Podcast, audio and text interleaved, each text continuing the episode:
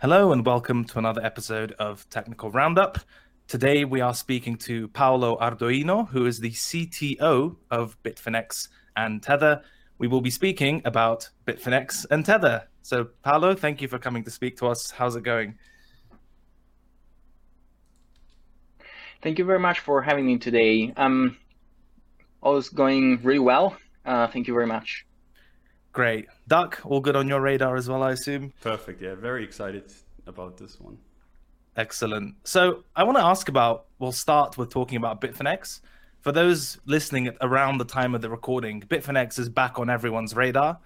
Uh, and it seems like when things get scary or the market reaches these important inflection points, uh, Bitfinex kind of dominance goes up and how much it leads goes up as well. It very much becomes a public eye type of exchange, the exchange to follow. Um, recently, there's been, you know, the big shorts and big longs on Bitfinex, the Bitfinex whales dominating activity. Uh, it really becomes the topic of the week, day, month, whatever it may be. Uh, why do you think that is that Bitfinex really picks up uh, its sort of market share importance when it comes to either important periods or just low volume periods generally?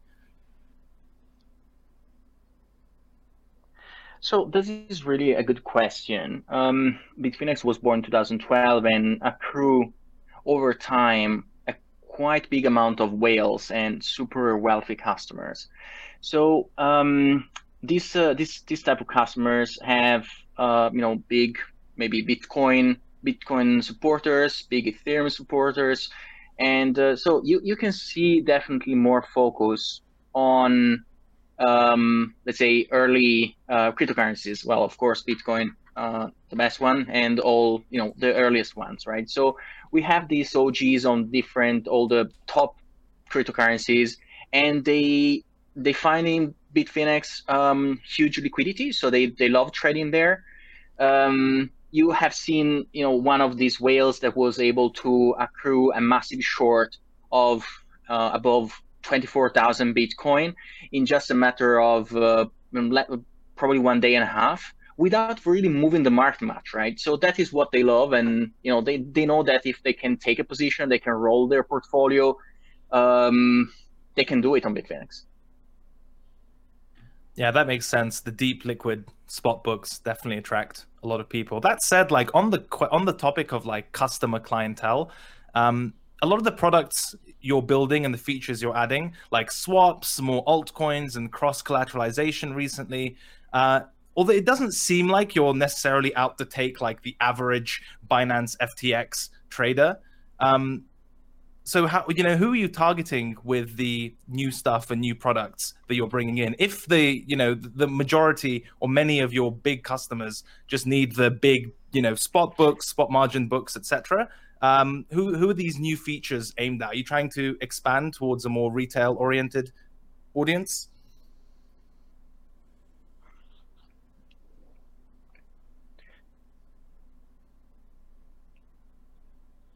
so our um, user base is um, mainly professional. So um, you, you, made a good point about uh, our perpetual swaps not having that type of uptake of uh, Binance, Huobi. Um, the reason there is that we started extremely low key. Um, we uh, we put really in front of the users um, a huge and steep KYC requirement from the very beginning, right? We we launched it in I think late 2019, and from the first day uh, we started blocking uh, many jurisdictions, and uh, you know you had to be fully verified, right? So even with bank statements, then um, so of course that will push more um, corporate or you know uh, individual or uh, corporate verified customers to uh, these type of products because they are the ones that go through two type of identification uh, bank statements proof of addresses and uh, we our our KYC is extremely thorough I would say higher the higher standard than a bank so I that that really mm, um, required us to push much more on it to get a little bit of uh, traction. I think that recently we are seeing, for in certain days, the the um, perps volume is um, um, going above beyond the, the the the spot volume. That is quite interesting. So, but yeah, definitely what we the type of customer we are targeting is still professional customers. Um, also, we believe that uh, with the new regulatory requirements that will come out um, in in the next you know months or years, it will become more clear that uh, perps will be seen more and more as products that should be only provided to uh, accredited investors and professional traders. Yeah, I mean, I I kind of see it the same way. I mean, you guys have been kind of like very very heavy on the KYC stuff. Do you think you kind of you're gonna get an uptick of customers once like every other exchange does the same thing? Because like what we've been seeing is kind of Binance and pretty much anyone in the space has to go down the KYC route now. Like you were a little bit early. Um, now like other exchanges are following suit. Do you think like at that point it's gonna tick up, or do you think that's just gonna be like something that everyone has to deal with, and people are still gonna stay with the exchanges that they trade on now? I believe that uh, you know there is uh, this upcoming uh, FATF uh, that is the travel rule. So I, I think that uh, the uh, the regulatory requirements will go up mm, quite soon for exchanges, right? So we have seen the um, uh, European Union talking about new rules for uh, sending crypto transactions across, right? So that basically means that uh, on centralized exchanges, everyone will need to be verified.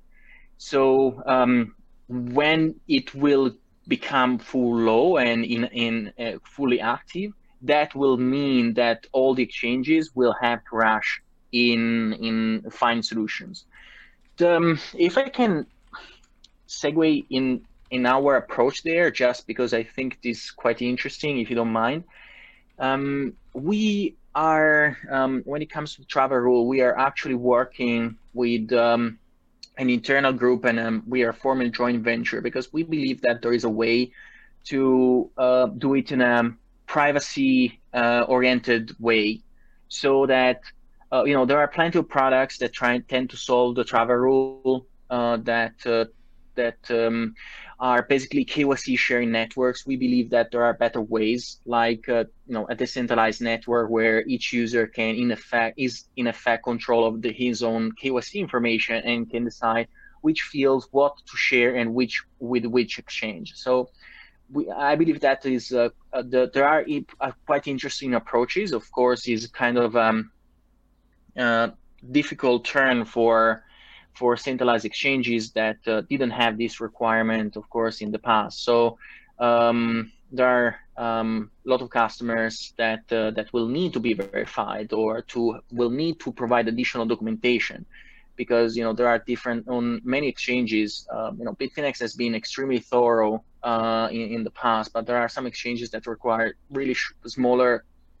They they, privilege um, reduced type of verification, so there there might be the necessity of uh, of um, stepping up the rules for everyone. So, but I believe that to answer your question, sorry for the long uh, story. Um, I believe that it, eventually um, you, the, the, users that feel comfortable with one exchange and they're happy with uh, with with the specific exchange will remain on that on that exchange as long as of course that exchange will uh, set up itself to be able to coordinate uh, and be part of this uh, travel rule system with uh, with all the other changes, right for example if um, bitfinex wouldn't support sending uh, withdrawals to Coinbase or Binance, that would be quite bad for Bitfinex, right? So there is this type of ration trying to understand uh, which type of technologies we have to support.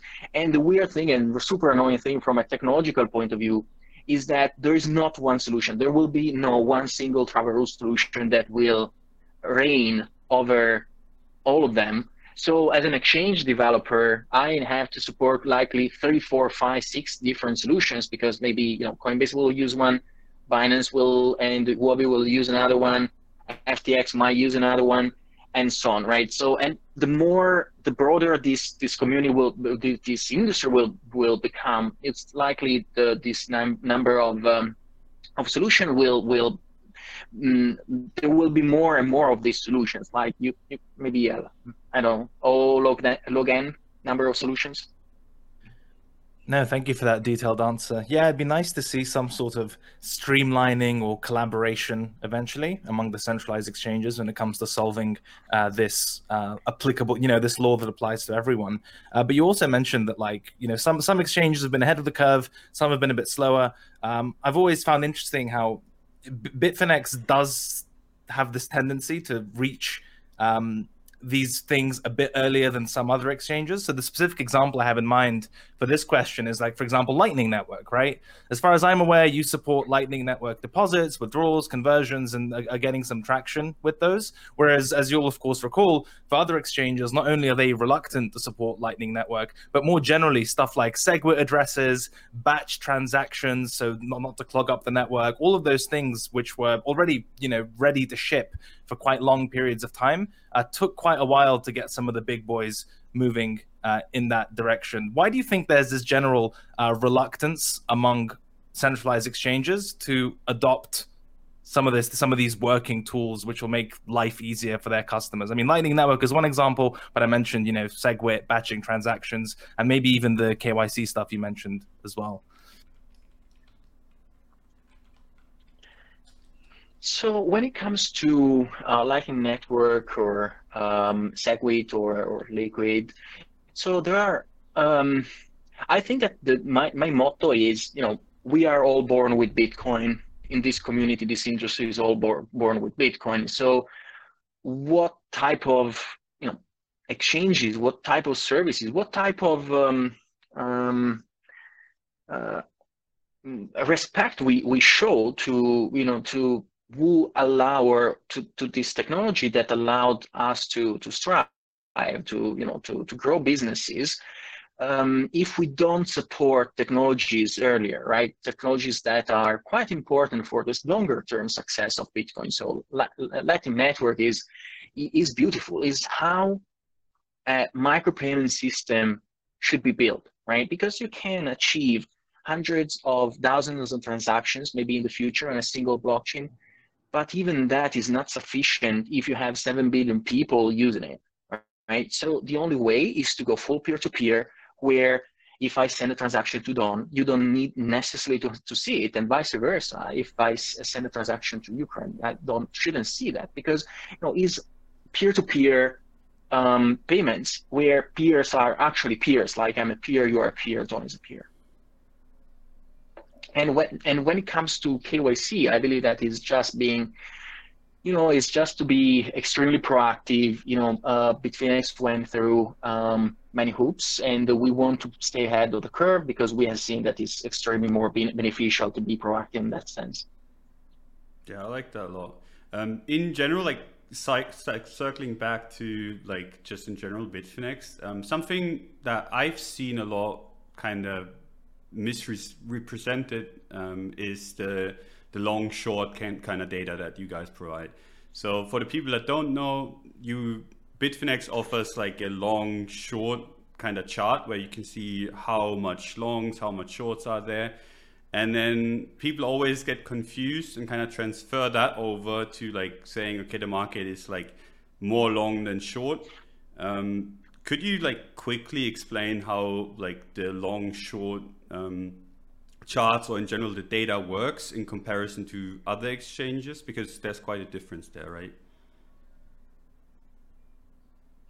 Yeah, well, um, first of all, Bitfinex has a peer-to-peer lending market. So, um, you know, some exchanges.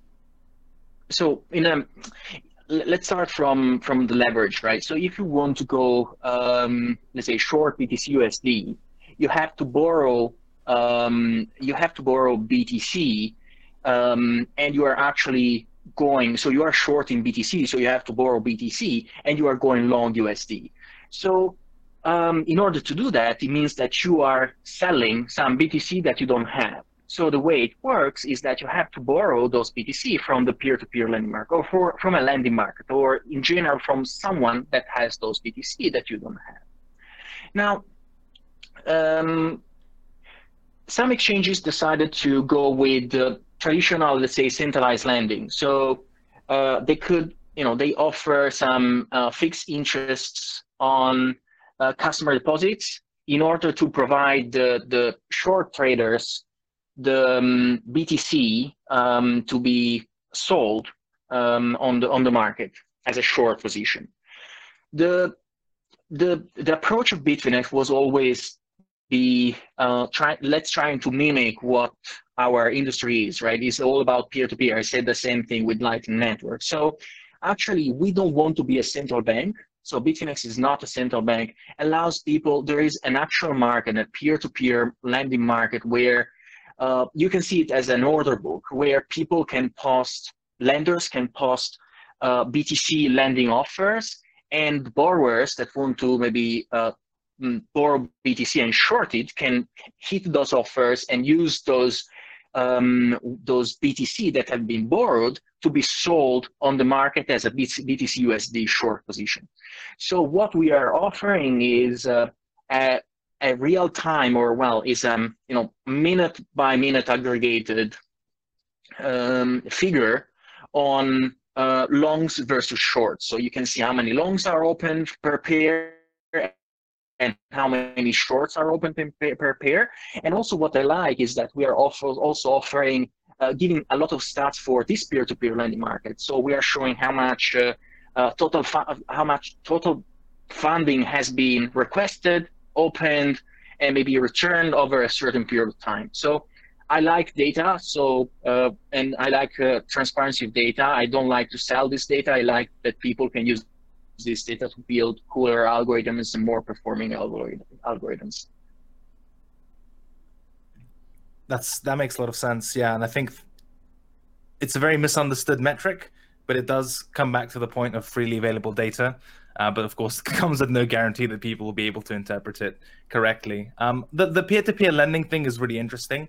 Uh, there's been a trend in the past kind of I don't know year year and a half uh, of kind of CeDeFi like centralized decentralized finance. But basically, the idea that instead of going to like Aave or Maker, uh, if you're a customer of a large centralized exchange, um, instead of using those protocols, you can basically natively lend your stable coins or your crypto in some cases and receive yield depending on you know the state of the market or whatever's being offered by the exchange. Uh, could you maybe talk about a little bit, you know, maybe more generally, or even in Bitfinex's case, where do these yields come from in CeDeFi products, and then maybe how closely are they tied to the market being risk on or off? Like I know from personal experience in FTX, for example, markets really bullish. There's a real demand to be long crypto, uh, and yields are higher. And then when everything gets crushed, it you know the, the, the yield you can get also gets crushed. Um, so where do you land on the whole CeDeFi discussion? So um, I well, first of all, I see I have seen some similarities with uh, what you're saying about FTX with Bitfinex on the, for example, on the USD market. So when everyone, so if you are opening a BTC USD long position, it means that you are longing BTC and you are shorting USD, so you have to borrow USD. So what you have were seen during you know the first uh, five months of the year, a huge demand for dollars that was pushing the uh, yearly uh, return, uh, interest return on uh, around 18%, if I recall correctly. Um, nowadays, the, um, the interest rates are much lower just because there are, um, there, we have plenty of whales that are waiting on, on the sidelines for in our um, specific example. So, um, so yeah, and I think that uh, one thing that could be interesting, in my opinion, reg- regarding the CeDeFi aspect is that actually uh, someone could build an integration where, well, there are two ways, right? So w- we could build as an exchange an integration with some DeFi protocols like, uh, you know, Aave, or, or such that, so that uh, you can, um, traders can actually borrow from uh, either the centralized uh, lending order book or the peer-to-peer lending or uh, lending books as for Bitfinex, or they can lend directly from um, DeFi projects like like um, uh, sorry Cream and um, and um, and Aave. So that could be an interesting one. I believe that uh, it would definitely uh, in, increase more the usage of those um, lending pools and hence will help to maintain more stable um, the yields. But you know, the um, I think that in moments like the one that we are living now in, I mean, I see a lot of people on the sidelines, so it's completely reasonable and expected that yields are going to be crashed because just you know, no one will ever borrow at uh, you know 18% per year uh, USDT in large amounts. Uh, or or any other stablecoin or, or BTC. It's just you know there, there, there is not enough volatility to, to make that money back. While you know uh, when we have seen um, in um, in December or January, you know, the volatility was enough. The market was was so bullish that you can you could basically take short term risk in terms of interest, but the upside was much higher. Yeah. So generally speaking, whenever the market moves a lot, um, preferably to the upside, people like to kind of get more of it, so they are happy to pay quite quite a steep amount, right? Yeah. I mean that makes sense um, it's nice to kind of hear about like the, the inner workings of, of Bitfinex. Um, something very, very close to Bitfinex that has been like under a lot of controversy has been Tether, right? It's basically you see it on, on Twitter, you see it on Facebook nowadays where people just like they have no idea what they're talking about in some cases where they, they go off on okay, crypto isn't to be trusted because of Tether. Now, could you give us like a quick overview of what it is and what it what its purpose is, um, and what it kind of does for the crypto ecosystem? Um, before we go in a little bit into depth of like the whole controversy and everything surrounding it. Sure. So Tether is a stablecoin. Actually, Tether created the entire market of stablecoins in 2014 with uh, USDT. Um, the reason to create Tether uh, USDT was um, you are a trader uh, and you in 2014, 2000, and 2013 and 2014, you were a trader and you were trading on different venues. Um, so you have to, in order to, you were seeing that on different venues, the price of Bitcoin was lagging a lot. You were seeing a lot of a, a big spreads, right? Um, in 2000 and 2013, was the first moment Bitcoin uh, broke the $1,000 um, record, if, if not wrong. And um, at some point, we could see that the spreads were 30%. And there is a good reason for that, because in you, you need market makers. Market makers are the type of traders, and arbitrageurs are the type of traders that know sell Bitcoin where on the venue where the price is higher and buy it back on the where the van, on the venue where the price is lower and keeping doing this more and more and more efficiently, they will keep the prices of the different trading venues close. So in order, but in order to do that, uh, you have to uh, be, you have to be able to move, of course, Bitcoin from one venue to another, but also you have to be able to move dollars from one venue to another. So uh, you send Bitcoin onto the venue where the price is higher, and you send dollars on to the venue where the price is lower. Simple is really a, a simple uh, thing, uh, but sending sending Bitcoin takes uh, 10 minutes, right? So the block time, the average block time is around 10 minutes. So in 10 minutes, you can you can you you can uh, have a nice you can exploit a nice juicy arbitrage opportunity, but with um, with dollars was not that easy. With dollars, you had to send dollars from one trading venue to another. And it would take, you know, one day, five days, and the, the, the arbitrage was gone, or maybe it rever- was reversed. So the, the super simple idea of Tether was, okay, but why we cannot put dollars on the blockchain and use the same technology that Bitcoin uses? And that's crazy simple, right? So um, that that uh, is how it was born because uh, in that way you could keep arbitraging across venues for and make it these arbitrage extremely efficient. So long story short, Bitfinex adopted.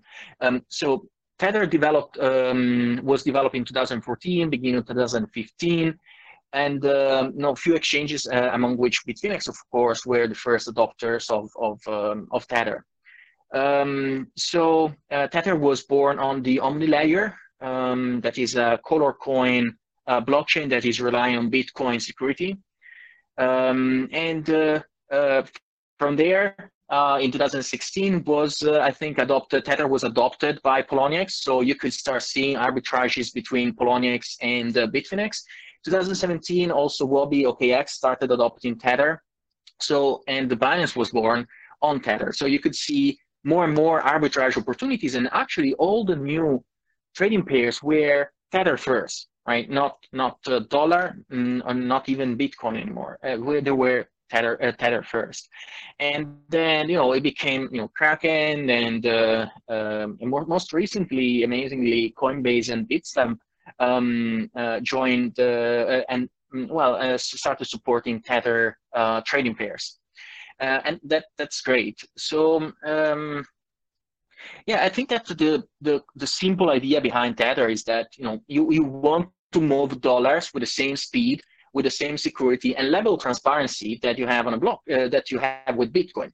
So you in blockchains are transparent. Blockchains like Bitcoin and blockchain is transparent. You can see movements from you know one address to another and so on.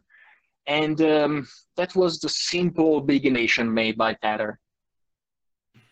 Awesome. Yeah, it's always nice to hear about the history and the subsequent development. And, you know, as you mentioned, trading now compared to how trading was looks completely different. Uh, and while the stable coin market itself has grown a lot and continues to grow, uh, recently the sh- Tether's kind of share of the stablecoin market has been in decline. Uh, you know, there are others on the market, and you know, USDC being the big one, especially with uh, its association and widespread use in DeFi. Do you think the decline in Tether's relative market share is permanent? Uh, and what do you think some of the reasons are that people are starting to use uh, other options or competitors?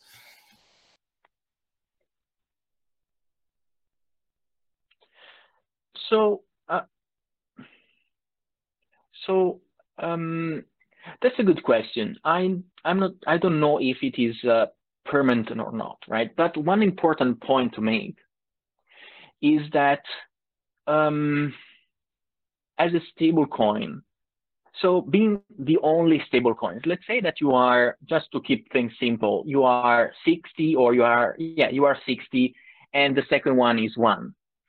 You are basically, everyone will only see you, right? The, everyone will focus their attention on you and uh, you are basically the only target. Um, that's that's not great because you know you have to talk to regulators, you have to deal with um, you know you have to push forward in industry, and being um, having more more and more stable coins is, believe it or not, uh, wearing tether shoes is quite important. You want to have a, an industry with you and not just be the, the uh, an only voice, uh, sorry, a lonely voice you want to you want to be able to make the case that uh, um, there are other stable coins. They have different value propositions. They have different methodologies, uh, but the concept is the same: is a dollar or a fiat currency on a blockchain. Uh, and um, eventually, this industry has to be respected, received by regulators, and properly regulated. Because you know, we, I believe, among all the stable coins um, uh, issuers, we are all in favor of uh, regulations because when Tether started, where, where there was no regulation, and now um, um, regulators are taking this field seriously, as we are seeing uh, seeing in the latest news. So, you know, when people say, "Yeah, everyone else will eat your lunch," um, I'm saying, well, you know, I I like to be first, of course. I like that Tether is the biggest one, but uh, you can be the biggest one being, you know, maybe um, just uh, 30% of the market right? Because we are seeing also BUSD is making wonders. It, grew a lot recently. And um, uh, so Paxos is, seems to be uh, doing a really good job. Uh, USDC has grown a lot. And uh, I think that is uh, is quite important that they, they, they, they succeed as well. So um, contrary to what people might think, uh, we we are glad to see this this happening. Of course, we are doing our best to remain the first one. Um, it would be um, uh, incorrect to say that you know we we we we are not caring uh, about our dominance. We are actually caring, but we care that we um, we are um, you know there, there are 34 there there are 34 big uh, stable coins out there. It's extremely extremely important. Um, I think that um, eventually um, Tether will uh, continue to grow. Um, I think that there are different value propositions, as you said. Um, USDC is big in DeFi. Um, there are uh, they launched some products like the four percent return and so on. Definitely, that is helpful. In, in you know, uh, let's let's uh, do a step back. We are in a particular moment in crypto where the markets and the volatility is quite calm. Um, uh, the markets are quite calm in general. You have seen the volume shrink a lot across exchanges. So that is uh, centralized exchanges is where Tether uh, where, where we got the majority of the adoption. Um, so uh, I think it's is reasonable to expect that uh, uh, Tether got a slowdown in this moment. While on the in in these moments again, um, if you have uh, yield um, uh, providing products uh, like you know that four percent thing that that USDC had, uh, that's that's definitely a way to to to boost um, the uh, the market cap. Uh, and um, because when the market the the markets are um, slowing down, uh, everyone is going is looking at uh, you know the lending part. When the markets are in bull mode, they everyone wants to have their assets free in order to decide quickly what they want to do with it. So I, you know, I honestly I'm not scared. I uh, to see that we we are not growing this moment. I think it's just you know people were saying the same thing in 2019, 2018, 2020. So uh, we have always uh, some slowdowns, and we you know we went in two years from 60 so from 2 billion to 62 billion. Yeah, that makes a lot of sense. Um, especially the argument about you know the lending borrowing when one is more attractive than the other uh, is helpful. And I also believe in a, a multi stablecoin future. But of course, the you know the elephant in the room uh, is that if you're having dollars on the blockchain, uh, the base assumption is that, uh, as far as I'm aware, uh, one USDT is therefore backed by one dollar and also redeemable by one dollar, right? And so if if a normal person kind of thinks, okay, what proof is there that these um, that USDT and USD has this uh, backing or relationship, they might, for example, uh, look to some sort of uh, audit, right? Now, when I I listened to Stuart on CNBC quite recently, who said that, that you're working on an audit uh, and that's months away, and that would be really cool. Of course, my mind immediately goes to the not so um, distant past where Friedman LLP was hired uh, to perform an audit as well, and then that ended up uh, in the I think you know that relationship was dissolved. So could you give some perspective on that? Is there a chance that the uh, audit that Stuart said is coming in months, not years, uh, falls through as well, or is this like a definitive uh, step you guys are planning to take in the near future? So I think that the critical thing here is that in the last uh, six months, we settled with the NYAG, we performed successfully two attestations. That is uh, extremely important. Um, that is, you know, the first step to, to get to a full audit, right? So you uh, that the attestation is um, process is the common thing among uh, all the, the other stable coins, right? That is uh, way uh, you are contracting with an independent um, third party that reviews um, uh, the, you know, the, the balance sheet and the, the outstanding tethers, and uh, basically they are confirming that uh, that um, uh, the, um, all the tether tokens are fully backed. So, uh, of course, um, the full audit is much much more thorough, and also importantly, go back in time. So, what we hope is to be, as Stu said in his interview, we hope to go back in time two years, um, and uh, start, of course, looking at the future. So, um, I think that we are an, and another thing that I forgot is that after the attestation, we were the first one uh, to release the breakdown of reserves. Right? We couldn't, we could have avoided, but we decided that uh, we we that would that had to be done. Okay, and um, um, we did it, and others are now following. First USDC and now Paxos. So it, that that's great, and we are working towards a full audit. So I'm completely um, um, I, I, trust the team, uh, Tether's team, Tether legal team, and uh, an accounting team to be able to deliver uh, the audit. So I have the up, utmost trust in them. Yeah, that, that's good to hear. I mean, a lot of viewers, I'm sure, will be annoyed that we're not relitigating the past, but we're more interested in the present and the future. And I, th- I, think for those who do care that much about the past, you know, you can either wait for the audit, and you can also read, as you said, the, the NYAG settlement has a good record of that. I do want to, you know, on the on the attestation point, uh, which I think is quite interesting. Um, the you know, the most recent one there's been a lot of analysis, as you can expect, uh, with the breakdown of the reserves. And effectively, uh, 50% was actually commercial paper. And the issuers uh, of that commercial paper and their jurisdictions uh, weren't stated, right? Now, you mentioned it's to protect their privacy of, of your counterparties, etc. Uh, but my understanding is that that's quite an unorthodox position. And of course, subsequently, as a result, there's speculation that the issuers are either overseas or, or potentially in jurisdictions affected by capital controls and so on and so forth.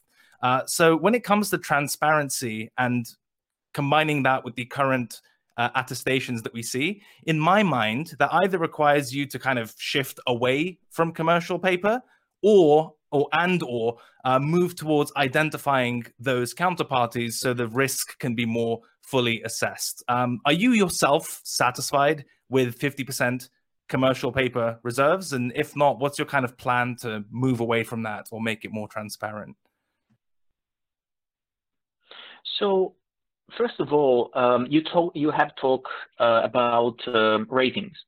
So we are we actually um, came public with the ratings um, and uh, the vast majority of the commercial papers is A2 or above. And the rating is given by S&P. Well, actually, you take S&P, Fitch, and Moody's, and you take the worst of the two, right? So um, if uh, I might stand corrected, but um, uh, that, that is the, the, the, usual and traditional way to do it. And uh, that is what we are doing. Um, so it's not that the risk is unknown the rating is out there and we are going one step further and we are adding that uh, we will be adding that in um, in the attestation directly so i think that is a critical step um, and again um, we uh, we we did it before anyone else so uh, three weeks ago four weeks ago there was um, a medium post that we released that was explaining this.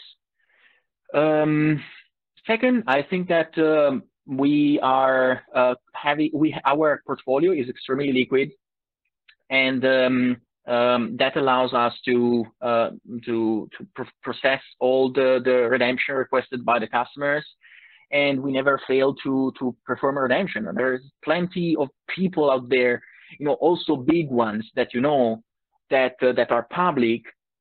That said, we we are constantly using Tether, issuing, redeeming, um, maybe these guys don't have, you know, um, they are, um, they don't have uh, um, APIs to do that, but uh, you know, you have to go on Tether.io. There, you have to have an account. You have to go through KYC. Uh, you have to um, create a, an issuer request, and so on. Is is uh, a little bit elaborate because we want to have full control. We want to, from a security standpoint, and so on. So that is how we do it, but it's transparent, it's there, it's public. And uh, um, in the future, I mean, there are a lot of talks about regulators saying, uh, uh, uh talks about the possibility of regulator, regulators asking for releasing publicly um, the portfolio. And we will, we will comply with what regulators will require us to do. Um, in the meantime, I think that we proved before anyone else, uh, because I, I still need to see others doing the same thing, um, that um, more and more steps um, towards transparency have been made by Tether. Okay, that makes sense to me. Um, yeah, there, there is obviously a slight difference in terms of you may have been earlier than uh, Paxos, Circle, etc. Or, or, you know, I think the, the gold standard for, for most people uh, is kind of Paxos, uh, BUSD, which is kind of Paxos as well, and then the Gemini dollar, very kind of US centric institutions. But uh, to take your point, as you mentioned, if that if there becomes a requirement to offer like a full like a money market mutual fund would do a full breakdown res- of reserves down to every investment uh, i'm sure people will be reassured to hear um, that you'll comply with that. Don i think you and i discussed before this call you had an interesting angle in terms of uh, just all the controversy and maybe kind of regarding what's the end goal or how does uh, tether make money. Given all this do you want to elaborate on that angle? I think it's a really good question for that, that paolo can address. Yeah so i mean if you if you hear all that, right, and I mean, you've been getting a lot of hate for basically supporting Tether, rightfully so or not, right? I mean, that doesn't really matter. Like, why go through all the stress, right? What's what's in it for you? What's in it for Tether? Because I mean, from my standpoint, from what I've seen, is that all you guys have been basically getting is a lot of hate. Um, and um, I want to know, like, what's the payoff? Like, why why do you do it?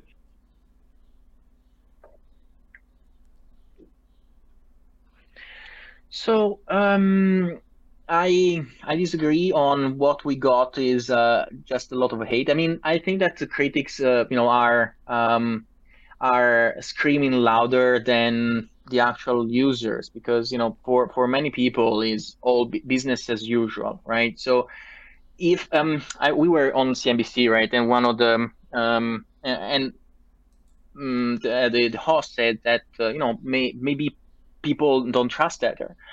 Well, actually, if uh, people don't trust an asset, they will sell it, they will short it, they will. If people, when people were believing that uh, Tether didn't have all the assets or for the backing, um, when people were saying that they, you know, loud that they didn't believe it, yet the price stayed one. Now we, uh, at one dollar, we have the attestation now that shows that uh, we were correct. Um, we were correct. The, the backing was there. It was there all the time, and so on. Um, so I, I basically, my long story short, I believe that uh, definitely the critics uh, like to be. They they spend all the they don't you know they waste all their days in in screaming really really hard. Uh, while we have many people, uh, you can count like Adam Back, Samson, also you know other people that um, that use Tether many times, uh, Sam and uh, uh, you know um, all the big traders and market makers and so on are using Tether and say it publicly and so on. So we have so many supporters. So um, I, I, usually don't mind about critics. I um, I'm a kind of zen in that sense. I like um, you know I uh, I that I have that thing in me. I joined I joined Bitfinex. You know I I became CTO of Bitfinex in 2016 with a hack, and I became CTO of Tether in 2017. I I grew in this company.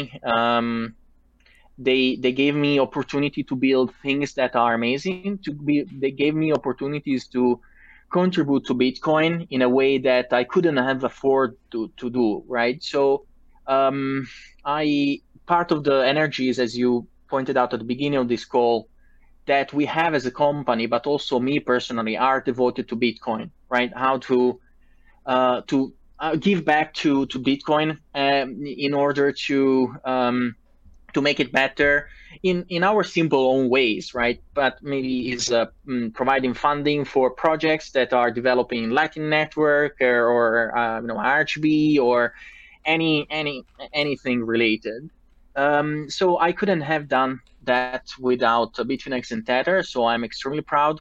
I know uh, Giancarlo, JL, and everyone in the and all the developers and everyone in the teams. We grew this company um, from you know 10 employees, 15 employees um, to you know uh, an ad count of uh, almost 200 people. Um, so uh, is is my family. Um, is the family of many people and I don't like to get bullied. If I if we I know that we are correct. I know that uh, we are doing we work for bit with Bitfinex and Tether. We are doing amazing things.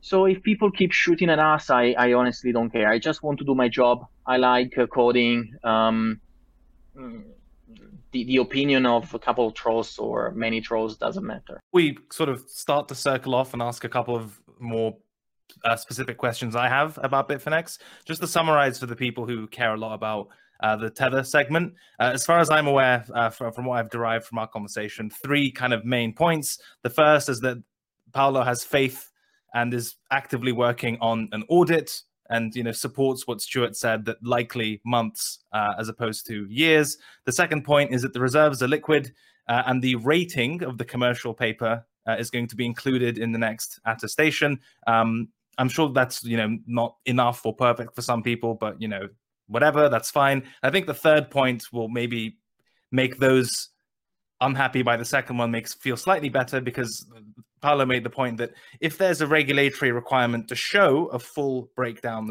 of reserves, um, Tether will comply with it. And I think those three points are important. And um, thank you for telling us those in uh, no uncertain terms. If, if, you've got anything to kind of add to that, uh, feel free. If not, uh, I've got a Bitfinex kind of specific question uh, I'd really like to ask. No, I think that you summarize it well. Um, thank you for that. Great. Okay. Um, so, kind of circling back to the beginning point, really 2019, well, 2020 and 2021, uh, it's been quite an in- innovative year for for a lot of exchanges, uh, offering their kind of own products beyond just listing specific trading pairs. Um, what do you think is a feature on Bitfinex that users should try out that you that you think you do best or isn't available elsewhere? Would it just be the massive kind of liquid spot books, or is, is there something else under wraps or slightly off the radar that you think most most users should check out?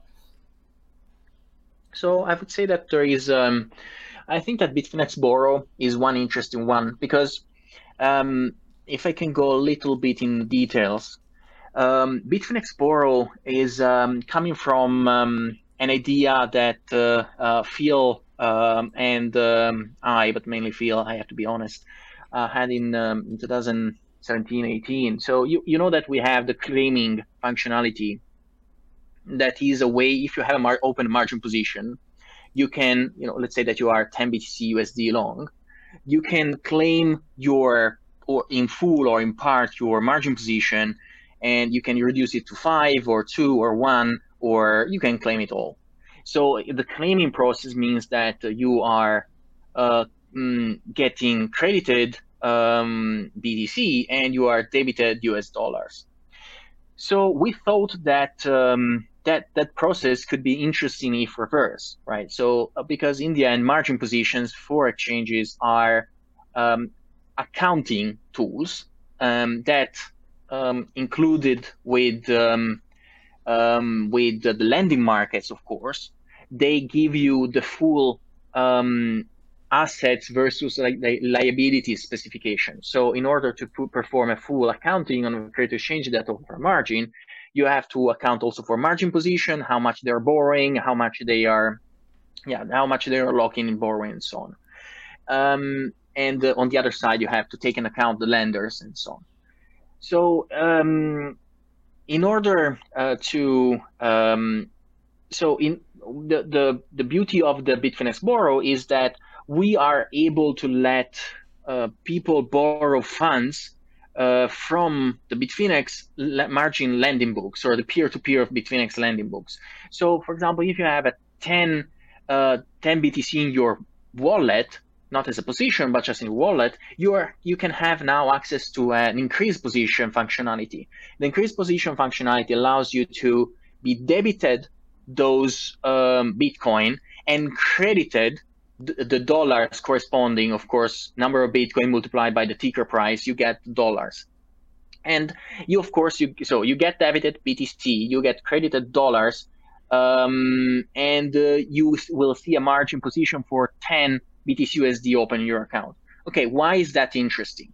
It's interesting because you don't have, in this way, you don't have to say goodbye to your Bitcoin in order to borrow dollars. So you can actually, and since uh, the BTCUSD bo- uh, requirements is up to 10x on, on Bitfinex, you can actually take out 90% of uh, of the dollars from your margin account and use it to you know buy a laptop or whatever. I'm not suggesting people do this. Of course, there is all margin margin uh, and risk management that is extremely important. So you know, do your own research, take care of good care of your position and so on. But it's an actual a really interesting concept because allows you to open a margin position straight away um, without uh, trading, but taking out the BTC that you have in the wallet, for example. And so we packaged that in a product that is called Bitfinex Borrow that allows you to do that. Of course, on the other, and, and that allows to do exactly that.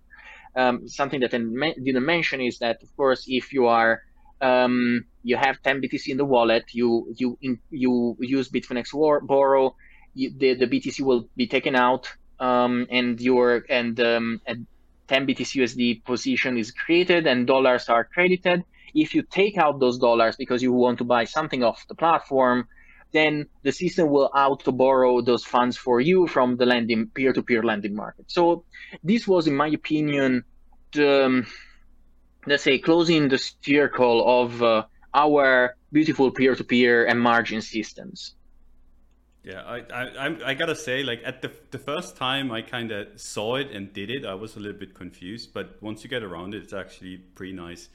Um, I still something that a lot of people talk about is whenever like you get these big longs and big shorts open on Bitfinex, right? And then they start disappearing, they're confused. That has to do with exactly that um, mechanism, right?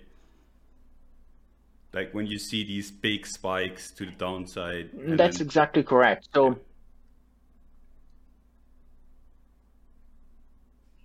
sorry i cut you off but you you are exactly right um, you see um, when for example you see um, five bit thousand bitcoin um, short drop or, or, or long drop uh, usually um, there there are users that are claiming big positions, right? So it's a really nice uh, way to manage your portfolio, um, and you pay pay maker fees that is that are um, that are for most of the big traders are basically zero on Bitfinex or are zero on Bitfinex.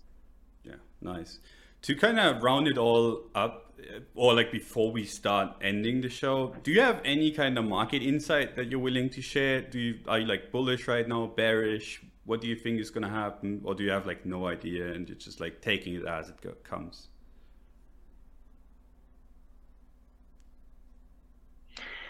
Um, that's a good question. I I think that um, we we are def- definitely in a uh, changing period uh, as I mentioned earlier. So we'll see likely end of 2021, beginning of 2022, a lot of uh, regulatory changes because with adoption, uh, with growth of the sector, that will be a game changer. That can affect, and in my opinion, will affect the market, will affect possibly the volatility and the prices. I'm not sure, sure in which directions. Um, uh, I don't have a crystal ball, but I'm I think that we will see some cause effect there. Awesome. I think that's a very good note on which to round off. Uh, we've had a quite a wide-ranging discussion, lots of Bitfinex specifics that I'm sure people are grateful to have answered. Um, the tether stuff, of course, um, those three main points that we derived from there, uh, will be keenly observing those uh, and some spicy market and regulatory insights to round this off. Paolo, thank you very much for making time to speak with us. Uh, it's been a pleasure. And Don, thank you for hanging out as well. Thank you. Thank you, Craig. Thank you, Don, for having me today. Excellent. And to our audience, thank you for listening again to Technical Roundup brought to you by Blockfolio. We will see you for the next one. Bye bye.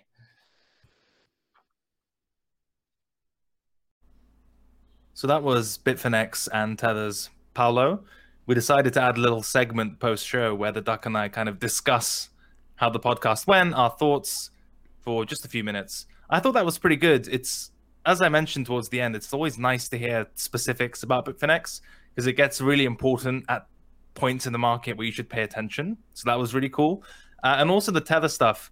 Uh, I was broadly satisfied. I- am sure there'll be many people who won't who won't be satisfied with how we approached it because we chose not to kind of focus on the past as much as the present uh, and the future. Uh, I think if I had to point out the the weakest point, uh, it would be the the rebuttal to the commercial paper, where it's essentially like, you know, you didn't affirm the point I made, where do you want to either basically dox your counterparties or move away from it? He essentially said neither. Uh, and his argument was, you know, it's all liquid, the ratings are good, um, we meet all our redemptions. And I guess the bittersweet kind of follow up point was, but if by regulation we have to give the full breakdown of reserves, we will. So that kind of commercial paper and moving away from it argument was the only bit where I thought, like, you know, not not a perfect answer, or at least not fully satisfactory, uh, but overall uh, quite reasonable. Those are my kind of quick thoughts. Doug, what'd you make of it? Yeah, I mean, I, I broadly agree. I generally on the tether side of things, and I know I'm gonna get stoned for this, but like, I I don't think it's gonna go away. Um, I'd be surprised if it does. I mean, seems to be like a business well run, or at least like a profitable one. So I mean, and you have a lot of choices as a consumer, right? Yeah. You can, you like as a market participant, you can express a wide number of choices. If you think it's bullshit, you can you can short it, right? Uh, if you think it's bullshit but don't want the direction, like the, the risk of taking that position, uh, you can quite easily swap between stablecoins nowadays.